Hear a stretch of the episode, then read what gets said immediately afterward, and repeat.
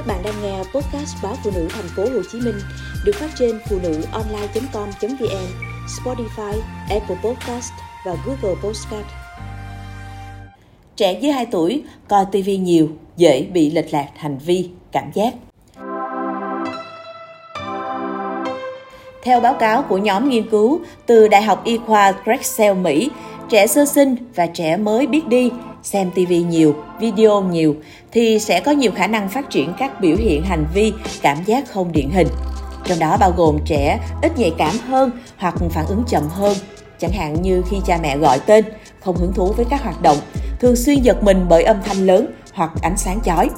Kết luận này dựa trên việc nghiên cứu dữ liệu về việc xem TV hoặc video từ 1.471 trẻ em ở Mỹ ở độ tuổi 12, 18, 24 tháng, giai đoạn 2011-2014. Các giáo sư tâm thần học tại Đại học Y khoa Drexel, tác giả của nghiên cứu cho biết, mối liên hệ trên có thể mang ý nghĩa quan trọng đối với chứng rối loạn tăng động giảm chú ý và tự kỷ vì quá trình xử lý hành vi, cảm giác bất thường biểu hiện phổ biến hơn nhiều ở nhóm trẻ mắc các bệnh này. Đã có nhiều nghiên cứu chứng minh tác hại của các phương tiện này đối với sự phát triển của trẻ em, nhất là trong 3 năm đầu đời.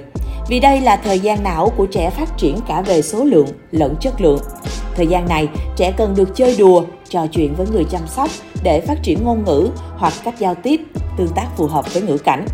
Một nghiên cứu của Viện Hàn Lâm Nhi khoa Mỹ cho thấy trẻ em dưới 2 tuổi nếu xem truyền hình trên 2 giờ mỗi ngày sẽ có nguy cơ rối loạn ngôn ngữ.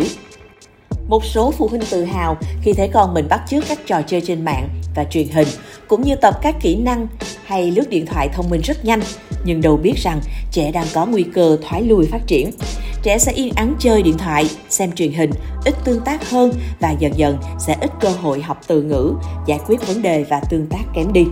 Có phụ huynh hỏi liệu xem TV, điện thoại quá nhiều có gây nên chứng tự kỷ không? Tự kỷ là một chứng rối loạn phát triển liên quan đến thần kinh, chưa xác định nguyên nhân, nhưng có liên quan đến di truyền, xuất hiện trong 3 năm đầu đời, ảnh hưởng đến các lĩnh vực tương tác xã hội, giao tiếp và hành vi rập khuôn. Các nghiên cứu cũng cho thấy sau sinh nhật đầu tiên, đặc biệt khi trẻ khoảng từ 15 đến 18 tháng, là lúc trẻ có dấu hiệu thoái lui, ngừng phát triển lời nói, kém giao tiếp mắt và chơi một mình nhiều hơn. Lúc này, trẻ ít tự khởi xướng lời nói và ít chia sẻ niềm vui với người thân. Sự chơi đùa chỉ là hành vi rập khuôn như lắc đầu, xoay tròn, nhón chân. Nếu thường xuyên để trẻ xem truyền hình trong 2 năm đầu, sẽ khó phân biệt các dấu hiệu của rối loạn ngôn ngữ hay các dấu hiệu báo động đỏ của rối loạn tự kỷ. Do vậy, chỉ nên cho trẻ em xem truyền hình, chơi điện thoại và máy tính bảng tối đa 30 phút mỗi ngày trong những năm đầu đời. Hoặc cha mẹ nên cùng xem với trẻ. Cha mẹ, người thân nên cùng chơi đùa với trẻ qua các trò chơi theo tuổi để tạo cơ hội cho não của trẻ phát triển về ngôn ngữ, giải quyết vấn đề cũng như cách bày tỏ cảm xúc và yêu cầu với hành vi phù hợp. Nếu thấy các dấu hiệu báo động đỏ, cần đưa trẻ đi khám để được phát hiện sớm chứng rối loạn tự kỷ. Phát hiện sớm, can thiệp sớm sẽ giúp tình hình được cải thiện hiệu quả hơn.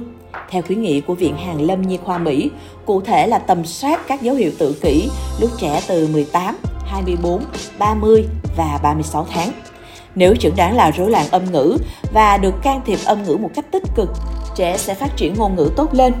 Nếu trẻ bị nghi ngờ là rối loạn tự kỷ thì can thiệp sớm sẽ giảm nhẹ các dấu hiệu kể trên. Can thiệp hòa nhập sẽ giúp trẻ kết bạn, chơi đùa trong khả năng của mình để hòa nhập với bạn bè và mọi người.